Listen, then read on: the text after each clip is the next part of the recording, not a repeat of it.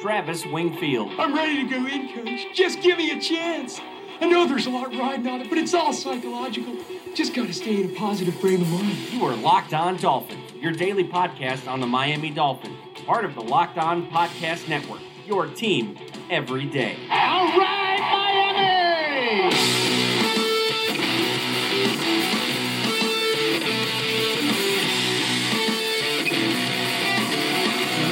What's up, Dolphins, and welcome into the Thursday, July the 5th edition of the Locked On Dolphins podcast. I am your host, Travis Wingfield, and I am here to bring you your daily dose of Miami Dolphins football. And on today's show, in the wake of the Golden State Warriors making the NBA even more relevant than it already was, I put together my super team, Miami Dolphins style, as well as an NFL super team. Plus, we talk about the four paths the Dolphins can take to get back to the postseason in the quickest manner. But first, I kindly invite all of you guys that have not done so already to please subscribe to the podcast on Apple Podcast, wherever you find your podcast from. Leave us a rating, leave us a review, helps the podcast grow, get out to more Dolphins. You can follow me on Twitter at NFL. You can follow the show at Locked On. I tweet feverishly all day long, every single day. Been doing this stuff for the Dolphins for over a decade now, writing for fan sites, doing podcasts, all that fun stuff. Of course, lockedondolphins.com, my other baby, the blog of the Locked On Dolphins podcast. That is the number one blog in the Locked On network. Check that out. And of course, the other Locked On Sports family of podcasts, like the Locked On Heat podcast and Locked On NFL podcast for all that local and national coverage of your favorite teams. We're going to have a quick episode today. So let's go ahead and kick it off. That's another Miami Dolphins. First things first, it is the 4th of July as I record this podcast, getting ready to head out to a barbecue. Hope all of you and yours had a safe and happy holiday. Watch some baseball, eat some burgers and some hot dogs, light off some fireworks, and make sure your pets and animals are all okay. I'm going to be doing that at a buddy's house, drinking probably way too much alcohol and having a good time. So that's my plan for the day. But you're not here to hear about my 4th of July plans. You're here to hear about Miami Dolphins football. And I tweeted something out yesterday that I think was a pretty good conversation starter and it was my four ideas of potential breakout areas of the Dolphins roster that could have the quickest impact in regards to getting the Dolphins back into the winner's circle, back into a postseason spot, and back into respectability across the league. And even the two years the Dolphins had playoff runs in the last couple of decades 2008, the AFC East Championship year, and 2016 I don't think there was necessarily a position group that you can point to and say, "Wow, that was one of the best ones in the league." Maybe the quarterback in 20 in 2008, but even then Chad Pennington touchdown passes only reached 19. So the options I had here were Ryan Tannehill elevating his game to a Pro Bowl level, and I'm not talking about getting voted into the Pro Bowl. I'm talking about playing at a level commensurate with the top 3 quarterbacks in the AFC. So an upper 90s passer rating. Think about like Alex Smith last year and his numbers, even though for whatever reason he gets a bad rap in the NFL that's what kind of what we're looking at here is Tannehill getting more efficient in terms of completion percentage, more efficient with his yards per attempt average, and an even better touchdown to interception ratio than what he has shown in his career. The other option for the offensive side of the ball was Kenyan Drake and Kalen Ballage was the running back that I used, forming a formidable one-two duo that is known around the league. Not in the way that Mark Ingram, Alvin Kamara were last year, but something to that effect. Then the defensive side of the football, I had two options. The first one was the secondary becoming the next version of the NFL's no-fly zone. Think of the Legion of Boom for the Seattle Seahawks, the no-fly zone out there in Denver. Now you have Jacksonville doing what they do in their secondary. So with this young secondary, can they take a step in that direction? And then the pass rush becoming just an explosive unit like the Philadelphia Eagles, one that you cannot block with Cameron Wake, Robert Quinn, Charles Harris, William Hayes, Andre Branch, the entire crew. So those four were the, those were the four options. Tannehill took it home at 37% of the vote right now. The secondary is at 29% of the vote. The running backs, Drake and Ballage, are at 20%, and the pass rush is at 13%. So Clearly, the pass rush is lacking furthest behind all of that. Tannehill has a what eight percent lead right now over the secondary, and then the running backs are kind of in that mix. But just talking about what these guys could possibly be this year, and some people said to me on Twitter, "Is it too much of a homer to pick all four of those?" Yes, it is. It's not going to happen, guys. As much as we want it to, we have all this hope for all these position groups across the roster. The chances of even one of these happening aren't are not great. I, I, realize that. I think that one will happen. I'm going with the quarterback. Obviously, you guys know my feelings on that. I think this team is built just right around him and will be able to become effective for the first time in a long time on a consistent basis because of the quarterback and his familiarity in the scheme. And you'll hear more about that when I have Brett Coleman on the podcast on Monday to break that down for you guys. So that's something we can look forward to on the podcast. But the running backs, I think it's a little bit too early for Ballage to join in that group, even though I think Kenyan Drake could have a huge year for the Dolphins this year. The no fly zone, I, am pretty confident in that one too. I think Minkah is going to come in here and just be everything as advertised and really be the galvanizing force of the secondary. He makes Reshad Jones better next to him. And then Xavier Howard really has to continue his ascension towards the top of the league in terms of best cornerbacks, like he did late in the year last year. And then Cordrea Tankersley on the other side, I just don't really worry about him all that much. I think he's going to be a solid player for us. You guys know how I feel about Bobby McCain in the slot. I think he's one of the better players there. And to circle back to the backfield here real quick, I I just don't think the Dolphins' running game is going to be good enough for these guys to flourish. They might have to do more in the passing game because I just don't think this offensive line is built to run block over and over again and line up and beat teams man up every single play. So that could be a struggle. As far as the pass rush goes, we have been just completely spoiled by Cam Wake over the last several years and what he has done at the contract he has done it on. And now we get some hopeful help with Robert Quinn. But I'm also very high on Charles Harris. That's why I included this group into this four four man race, I suppose, if you will. And it didn't get a lot of love, but if if Robert Quinn is going to be as impressive as he has been in camp, I know it was non padded practices that basically just measures your get off. If he can do that, I have a lot of faith in Charles Harris.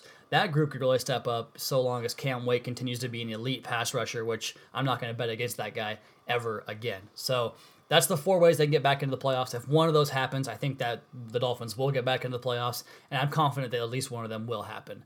So we're going to talk more on this podcast about NFL super teams and a Miami Dolphins super team as the Golden State Warriors have made a mockery of the NBA yet again. We'll do that next. Locked On Dolphins podcast at Wingfield NFL at Locked On Fins. I tweeted out something the other day talking about how Twitter has been completely boring this time of year, and even though my Seattle Mariners are on an absolute tear right now and just tearing the American League apart as far as hanging with the Houston Astros, Boston Red Sox, and New York Yankees, even though the World Cup has been extremely exciting despite the fact that there's no United States, I just don't enjoy being on Twitter in the mornings or throughout the course of the day like I do when football is relevant, whether it's free agency, the draft, or the actual season itself. And what I have noticed is all the NBA talk, and I know that the NBA's free agency is better than its actual season, which is crazy to me that people actually enjoy that and that setup that it is. But talking about Boogie Cousins, I think is his name. I think he Demarcus Cousins, it might be his name. I'm not really sure. Not an NBA guy clearly, but he signed with the Golden State Warriors, giving them five All Stars on their starting lineup. So I started thinking, what would the all-time Dolphins version be of a super team. So I went through and wrote down every single position, wrote about their accolades, their all pros, their Pro Bowls, their interceptions or touchdown catches, whatever it is they did that they achieved in Miami Dolphins uniforms. And I have the entire offense and defense up right now on lockedondolphins.com. You guys can check that out in its entirety. It's up live right now, but just go over a few positions here. Pretty obviously, the quarterback, Dan Marino, not too tough to give the nine time Pro Bowler, the three time first team All Pro, his accolades there. Obviously, a first team or first ballot Hall of Famer. And anytime you get a statue of you outside of a stadium, that's a pretty big deal. And I always tell everybody the way I became a Dolphins fan and a Mariners fan out here in the Pacific Northwest was I grew up idolizing Dan Marino and Ken Griffey Jr. Well, both those guys have statues out in front of Hard Rock Stadium and Safeco Field. So not tough to decipher that one. I'm not going to tell you the running back because it's a surprise. I'm the receivers.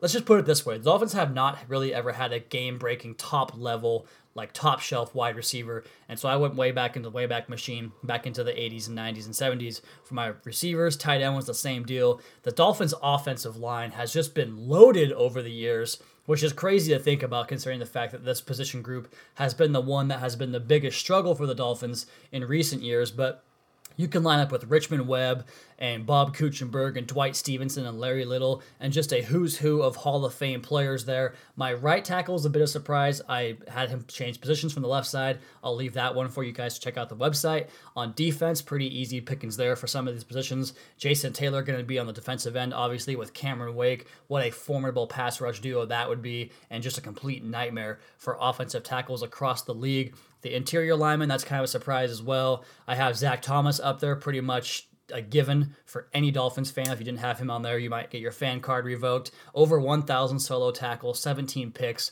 19 and a half sacks, and four defensive touchdowns. He's still not considered a Hall of Fame player, which is just mind boggling to me at this point. He had seven Pro Bowl selections and a first team All Pro honors five times. F- first team All Pro. That's the mark of what a Hall of Famer is. They want to know were you the best at your position and how long were you the best at it for? Five years, Zach Thomas was the best middle linebacker in football. How the hell is that not a Hall of Famer? You've got my mind blown there. So, no more discussion on that, but that's just crazy and completely irrational. You go on to the secondary, I think everyone would have the same corners here. I did go with a nickel defense, so I have three corners. So, perhaps the third's a surprise. You guys can probably guess Surtain and Madison atop that list. And then the safeties, I'm not going to spoil that one either because a bit of a surprise in that one, but all things told, this team would be a phenomenal running team. We also have the one of the best quarterbacks of all time, so I think this Dolphins team really could compete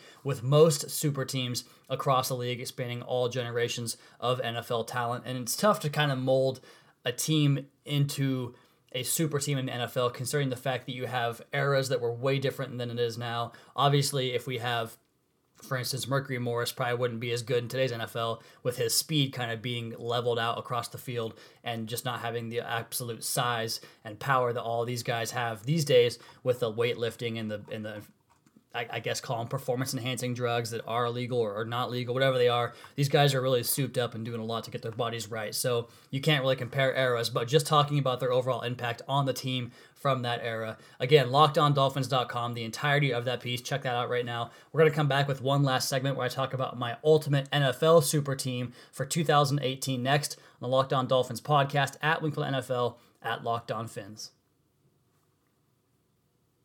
So, if we put together an ultimate team in the NFL, what would it look like and how good would it be? It would be harder to beat than the Golden State Warriors because this list of players is just Hall of Famer after Hall of Famer coming down the pipeline here. And it starts with a quarterback, and I didn't go Tom Brady because I don't believe that in a one game scenario he is the best player you can choose. Yeah, he might have all the accolades and the rings and all the wins to back it up. But Aaron Rodgers is the most gifted quarterback, so we're going with him. His running back is going to be Todd Gurley. That's a, probably a controversial decision. I had to decide between him, Le'Veon Bell, and David Johnson, but I went with Gurley because he is just so versatile, and I loved him out of Georgia, and he finally got a coach that could put him in positions to make big time plays for the Rams. He was that offense in Los Angeles. Receivers Antonio Brown, Julio Jones, and my surprise pick is DeAndre Hopkins. I just love the way he has produce regardless of the quarterback. He's always healthy. He is the most physical player at the top of the stem and the best player in terms of catching contested passes